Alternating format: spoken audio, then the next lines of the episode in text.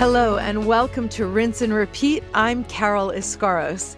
As you know, from time to time, we get letters into Rinse and Repeat that I love to share with you, especially because they're incredibly encouraging, not just to me and to our team, but hopefully to each of you in your journey with the Lord.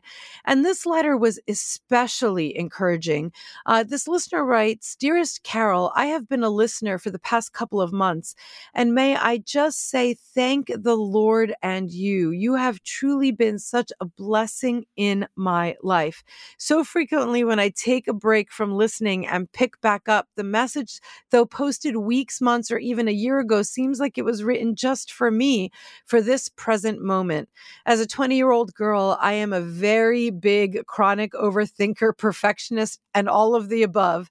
And so often, though I've been walking with the Lord for nearly two years, still sometimes I fall back into old habits of feeling without hope and very anxious. But thanks be to the Lord that He is speaking to me through you.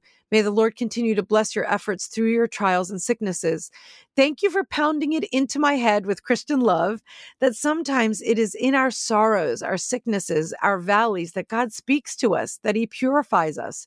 Surely I have known this since I was young, but being able to see this proof in you that he will bless us with spiritual blessings by giving us trials and tribulations to purify us means that I am commanded by the Lord to stop worrying, that my very life is in his precious hands, and that whatever sorrow or loss may or may not come in the future has passed through him first. Not only so, but we glorify in tribulations also, knowing that tribulation works patience, and patience experience, and experience hope and hope makes not ashamed because the love of God has shed abroad into our hearts by the Holy Ghost, which is given to us. Romans 5 3 through 5. May God continue to bless you and the rinse and repeat family. I just have no words for what that note means to me and this rinse and repeat family.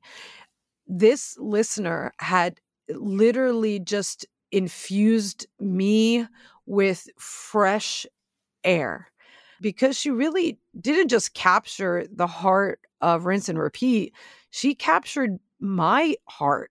I am that perfectionist and that overthinker and the one that thinks I never do enough and I I am not enough and everything's a failure and the sky is falling chicken little and she just encouraged us so so much. And I just want to thank each of you for taking time to write for praying for rinse and repeat, for listening to rinse and repeat, and for sharing the program. We are rejoicing over 23,000 downloads of the program. It just has overwhelmed us with thankfulness and joy.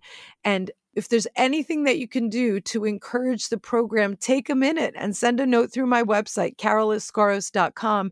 Notes like these are absolutely precious to us. And take a moment and share the program as you have been doing that is such a treasure because it means you think that God's word has something to say. The program has something to say to your beloved friends and family. What, what what a blessing. So today's contemporary woman of the Bible is one I've shared with you before, but I'm going to give you another story from her life. Her name is Florence Young. And you'll remember a couple of weeks ago, I shared with you a story from Florence Young's life. She worked among the Kanaka indentured servants in Queensland, Australia. She had a heart for these men who worked on her brother's plantation. But there's a remarkable story that she shares from her ministry. As God was revealing to her what he wanted her to do among the Kanaka people, he showed her that she needed to start getting organized. So she sent a letter out to make the needs known for her ministry. And the letter basically explained her vision and her plan. And she sent it to all the believers she knew in Australia and beyond.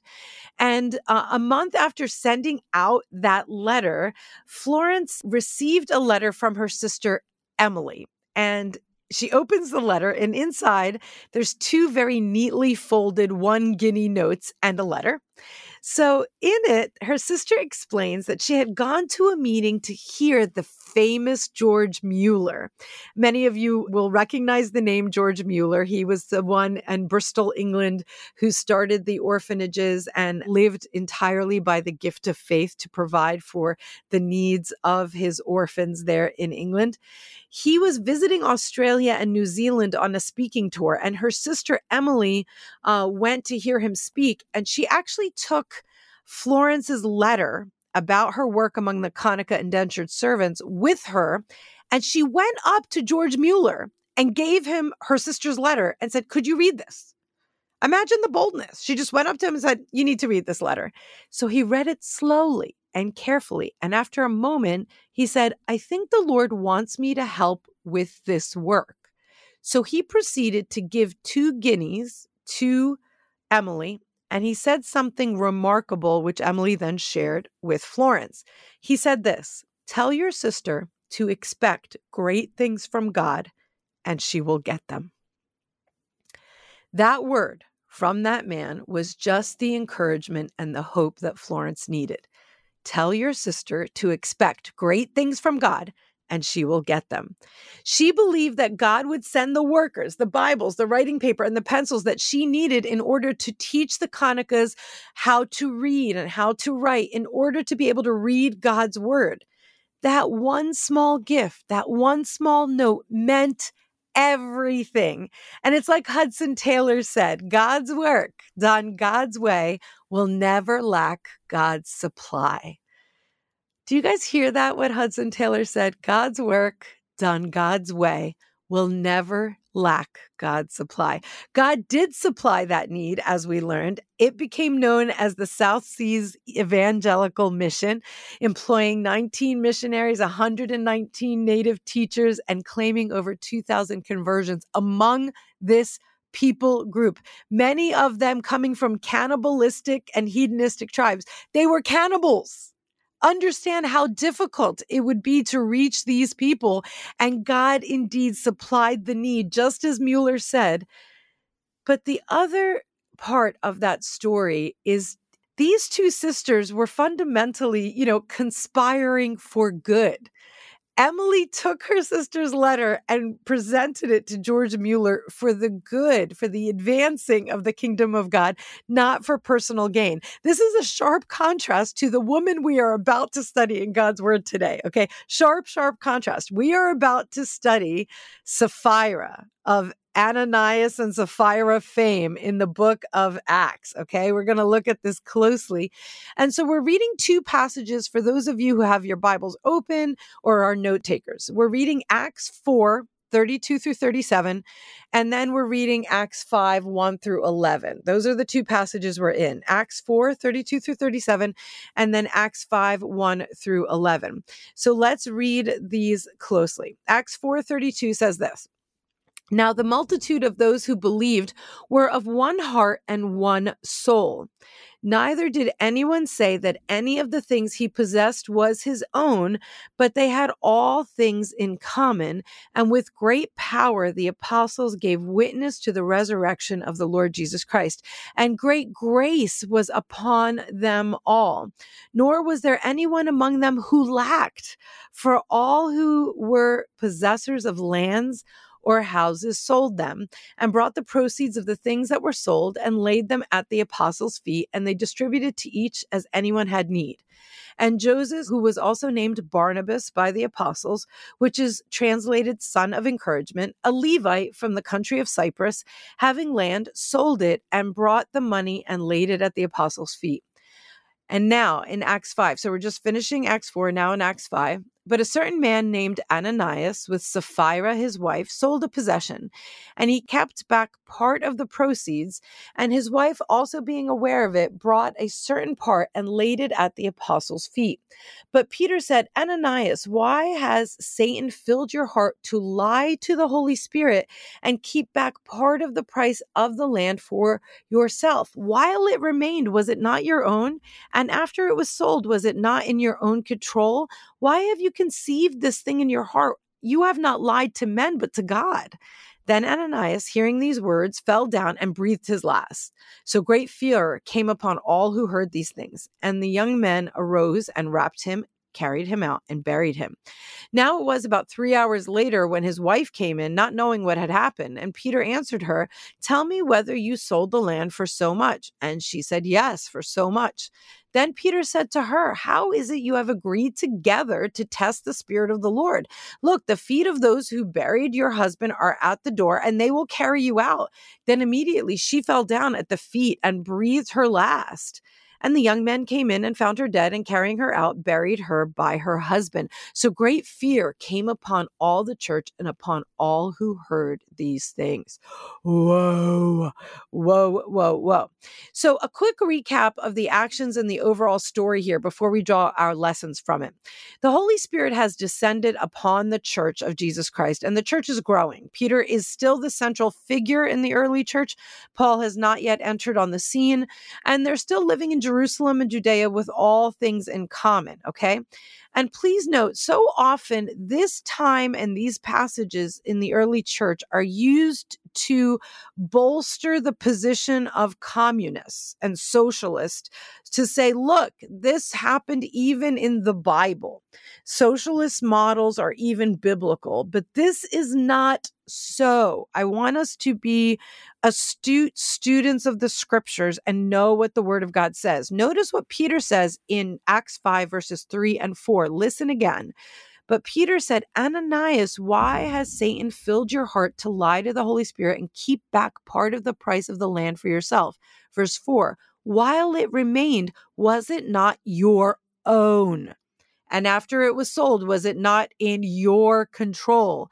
Why have you conceived this thing in your heart? See, the property and the proceeds of the sale belonged to Ananias and Sapphira, and they were free to do with it what they chose. It didn't belong to the state or to the church.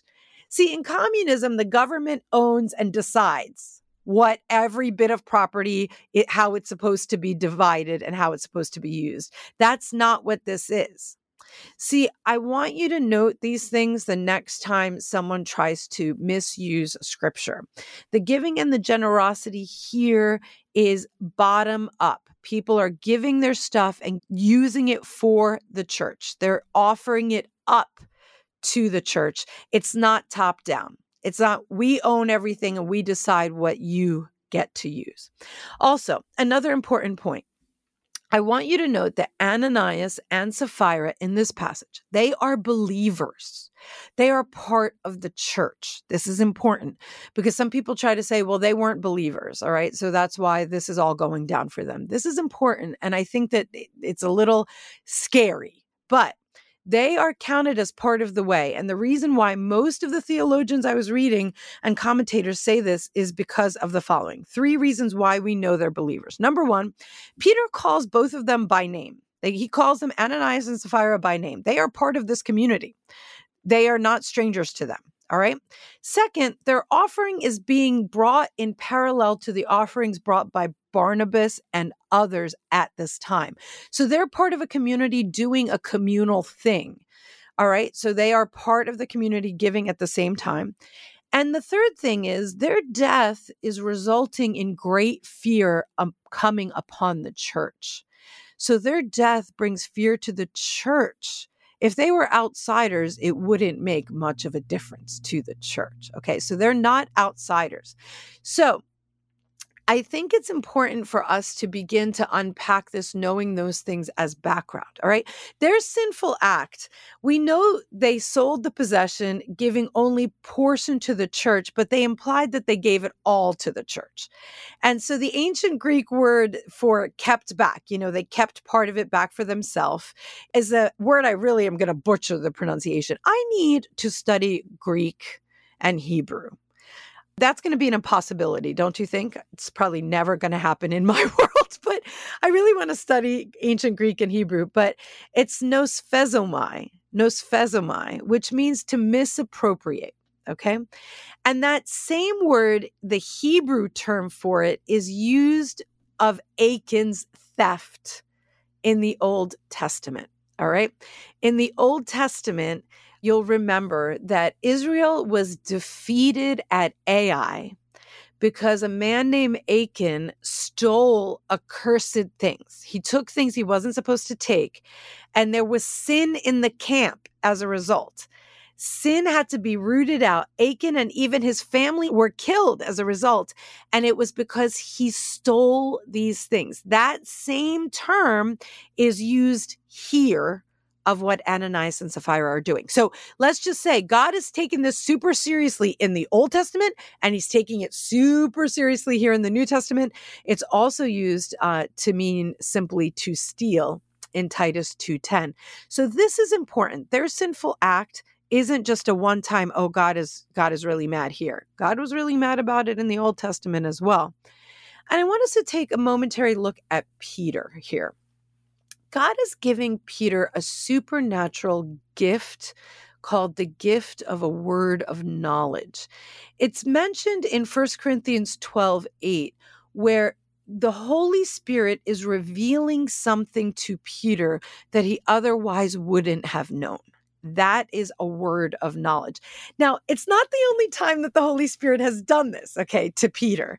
Can you remember, oh, my students of the scripture, when Peter was given this gift before? When something was revealed to Peter that he otherwise might not have known a word of knowledge? It happens actually around Jesus. When Matthew 16, it happens when he's asking, Who am I? Simon Peter answers and tells Jesus, You are the Christ, the Son of the living God.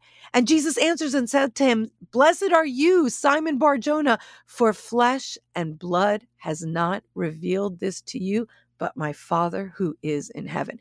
Jesus confirms that Peter was given a word of knowledge by the Holy Spirit in that moment and here we see Peter again being given a word of knowledge. And see, as a result of Ananias and Sapphira's misappropriation and their lie, Peter's pretty much dealing with their sin publicly. All right. So I think this is another thing for you to understand. One teacher, he writes, it's a good general rule for public sins to be dealt with publicly and secret sins to be dealt with secretly, more privately. So he's pretty much dealing with this thing publicly because they come with a certain amount of flourish, right? Look at us, we're giving this gift, la, la, la, la, la. And so he deals with it pretty publicly.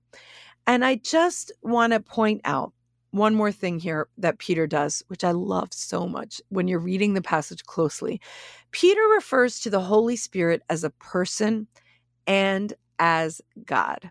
See, he's saying you are lying to God. You have not lied to men, but to God. He's likening the Holy Spirit to God Himself. He is understanding the Trinity standing there, and the Holy Spirit has just descended. So there's no confusion in the early church that God the Father, Jesus, and the Holy Spirit are one. It's subsequently that there's this whole like drama about whether or not the Trinity and how it all works and all of that. He is calling the Holy Spirit God. And listen, you can't lie to a thing. Like I can't lie to my television. And he's saying, You have lied to God. You lie to people.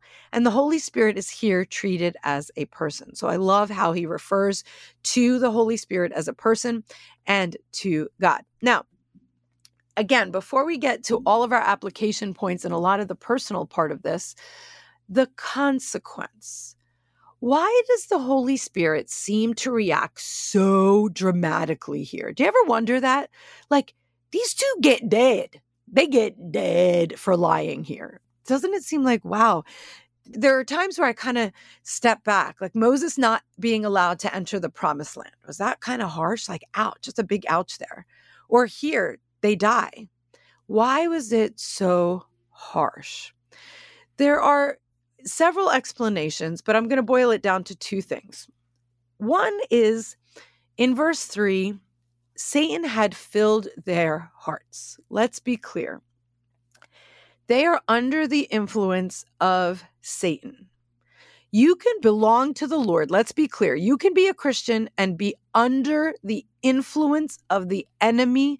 There's a great enemy of our souls who is working to destroy and divide the church, the early church back then and the church today.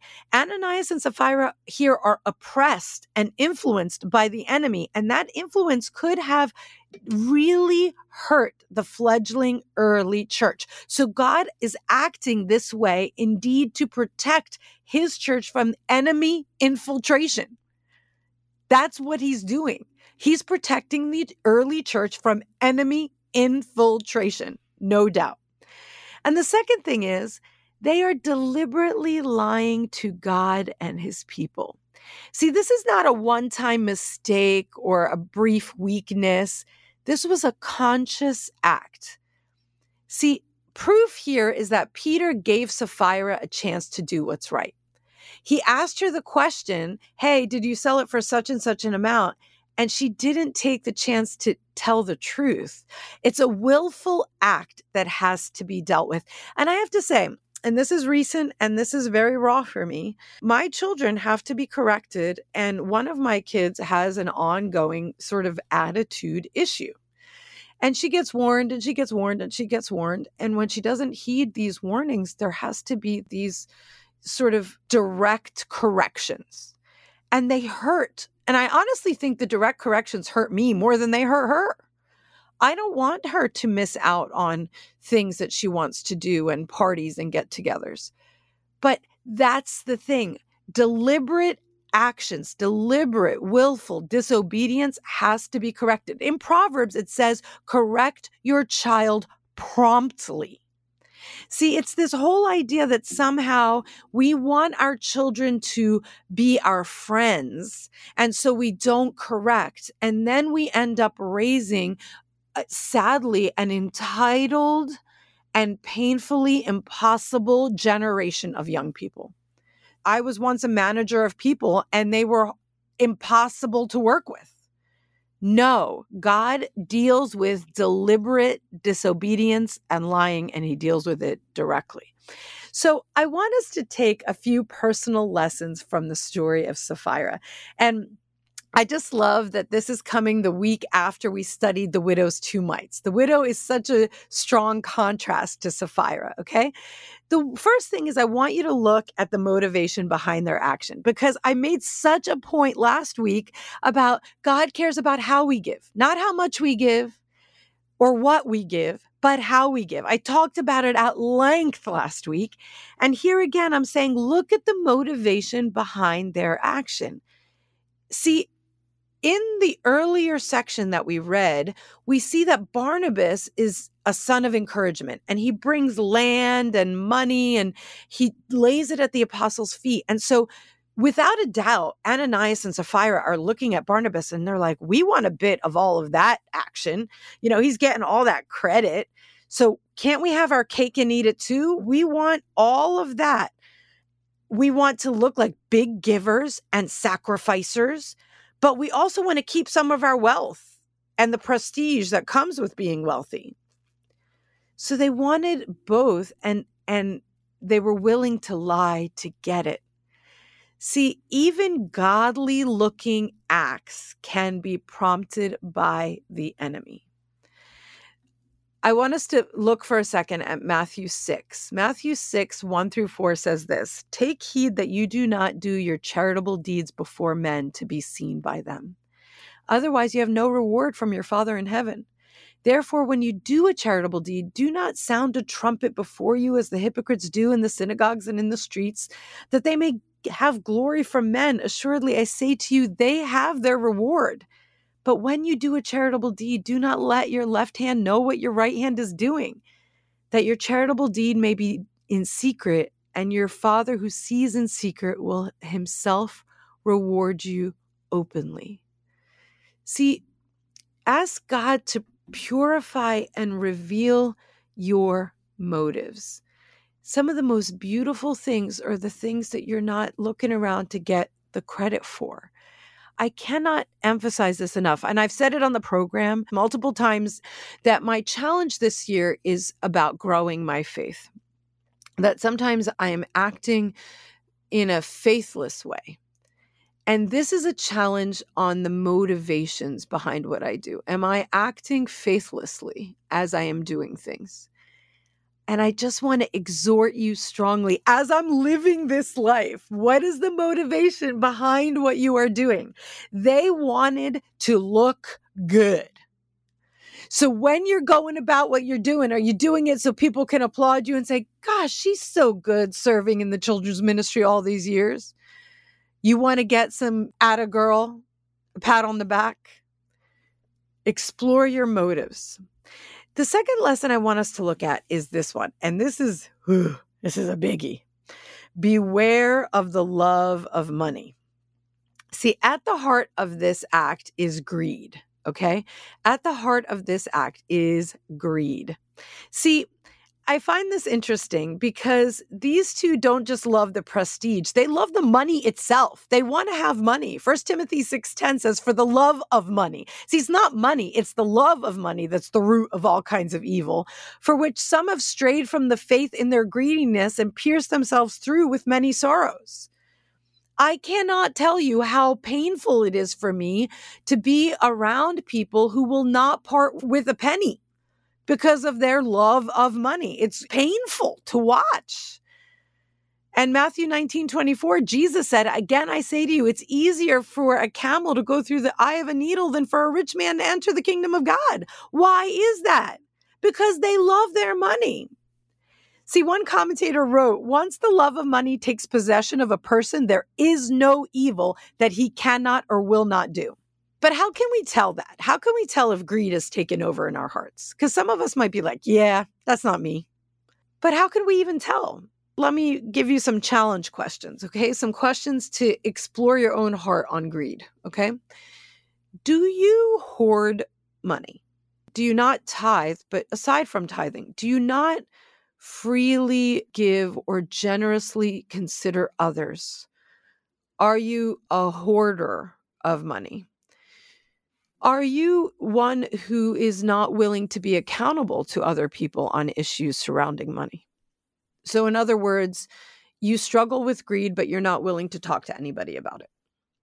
These are things I would ask you to consider and talk to someone. I always come back to the issues of accountability on the podcast. I'm a big fan of accountability. I really am. Because as someone who has on and off struggled with weight, doing plans that involved having to go and weigh in and have weekly accountability was incredibly effective for me.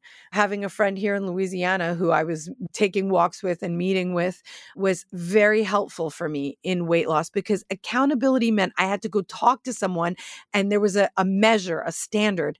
Having someone that you say, you know what? I really like, I don't want to part with my money. You know, I'm willing to spend some time with people, but I don't want to give up any of my money. Challenge yourself on this. This is important and it matters. And I love that it comes on the tail end of our study of the widow and her two mites. The third lesson here, and I think maybe even greater lesson than the question of greed, is pride. Sapphira's sin is greed, of course, in keeping the money, but her greater sin is pride in wanting everyone to consider that she's so spiritual that she gave it all when she really hadn't. See, why is pride such a big deal? Proverbs 11:2 says when pride comes then comes shame but with the humble is wisdom. See pride comes before the fall. Mm. I can say it this way. Every sin we commit you can drag your finger and you can find pride at the heart of it. Pride is at the heart of every single thing that we might do. C.S. Lewis called it the great sin. And in Mere Christianity, I love this. I'm going to read you this quote by C.S. Lewis. He says this According to Christian teachers, the essential vice, the utmost evil, is pride. Unchastity, anger, greed, drunkenness, and all that are mere flea bites in comparison. It was through pride that the devil became the devil. Pride leads to every other vice. It is the complete anti God state of mind. It is pride which has been the chief cause of misery in every nation and in every family since the world began. But think with me in the Bible, all right? Think with me people who really had serious trouble because of pride. I mean, you could probably point every single man and woman that struggled with pride at some point. But think about Haman in the book of Esther.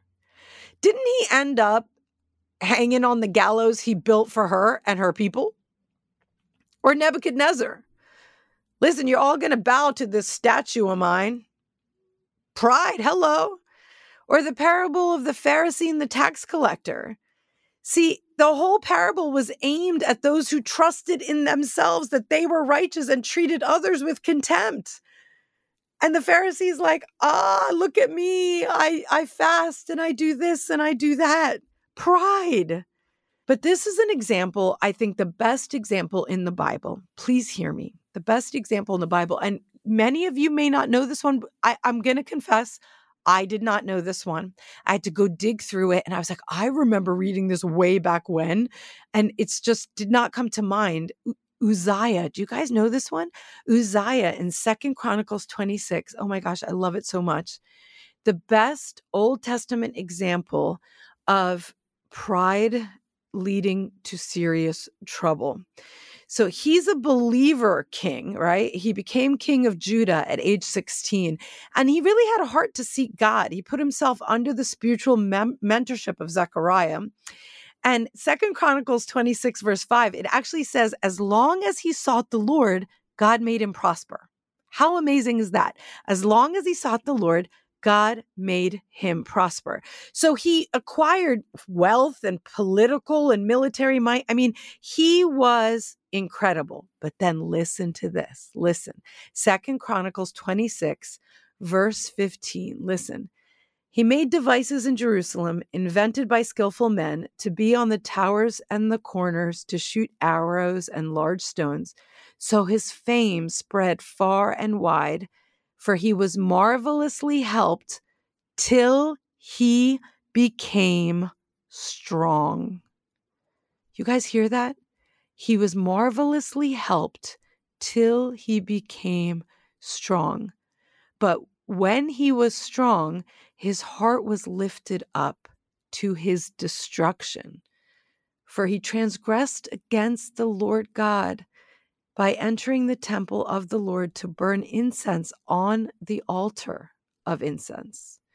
So Azariah the priest went in after him, and with him were 80 priests of the Lord, valiant men.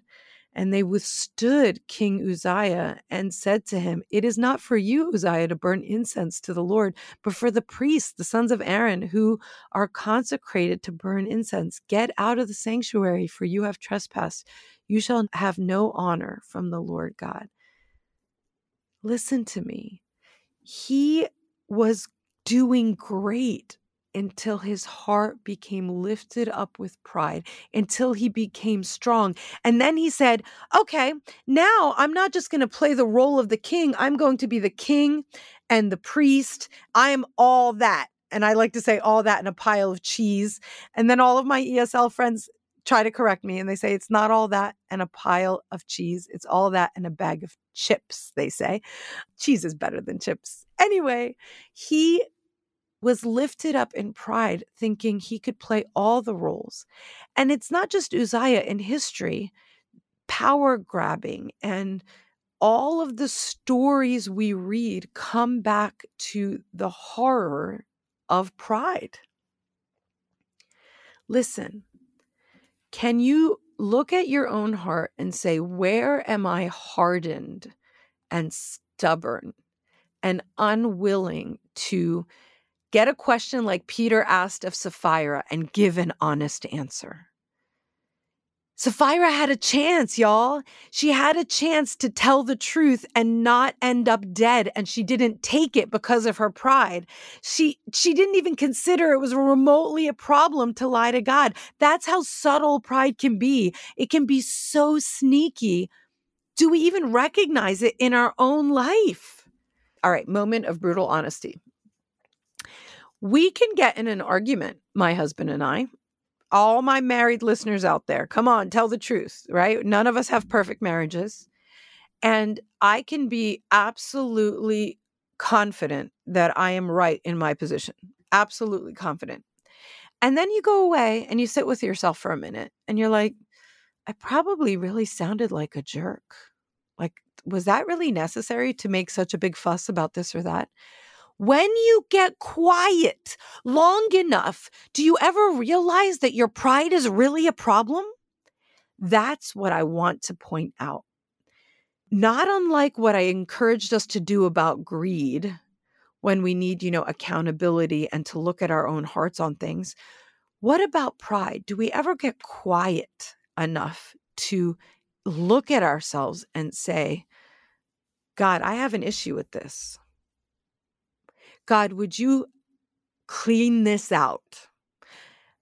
There's a stubbornness, there's an anger, there's an unwillingness to yield, and all of it at the heart of it is pride.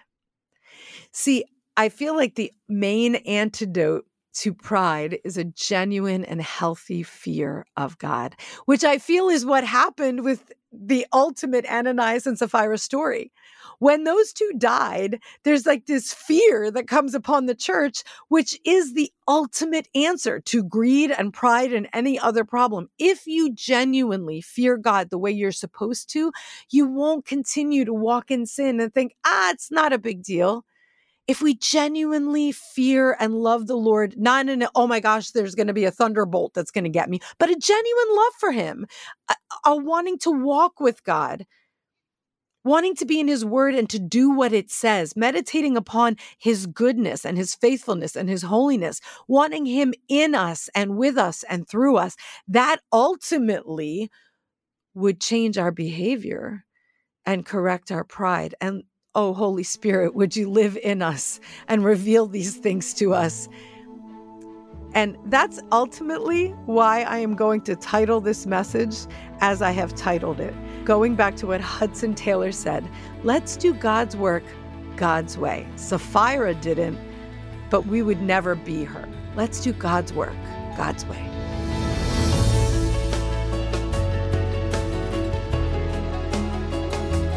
Thank you for joining me for this episode of Rinse and Repeat looking at Sapphira. What I love about this Women of the Bible series is that we're not just looking at the great ones, right? We're looking at the sketchy ones. We had to study Michal. She didn't end in a great way, and Sapphira clearly didn't end in a great way, and certainly Jezebel didn't. So we've looked at some of these tough stories, not just the great ones. What a great challenge to each of us to look at our hearts and examine them on greed and pride. Um, I know some of these studies are hard. We have to do some heart exploration, and I think that's important. Let's do that. Let's challenge our own hearts on these things. If you want to learn more about me, about the ministry, listen to programs you may have missed, check out our Bible reading plans, or get in touch with me, please visit my website, caroleskaros.com. That's Carol, E S K A R O S.com. And for those of you who are new to the program, I know that many of you have joined us recently. The very heart of Rinse and Repeat is the washing of water by the word. My heart is to read you segments of scripture and pull truth from the scripture that applies to our daily life. I am not sharing positive thoughts, not cultural ideas and nuance. I want to be in the Word of God and I want to be washed by the water that it gives us. That's what I want to do. And that's the heart of this program. And if you know anything about me, I am passionate about discipleship, absolutely passionate. Jesus has called us to make disciples, and the call to make disciples comes back to teaching them. And so I feel like the heart of making disciples is about teaching. And that's why I am teaching through the women of the Bible. I've also taught a series on the names of God, on anxiety. I've done several Lagniappe editions. So you can catch up on all of those programs. The podcast form of Rinse and Repeat can be heard anywhere podcasts are available Apple Podcasts, Spotify. Google Podcasts, anywhere you can find podcasts. You can also catch the radio version. By all means, get in touch with me whenever you are able. I would love to hear from you. Again, caroleskaros.com. And be sure to join me next time for our next episode of Rinse and Repeat.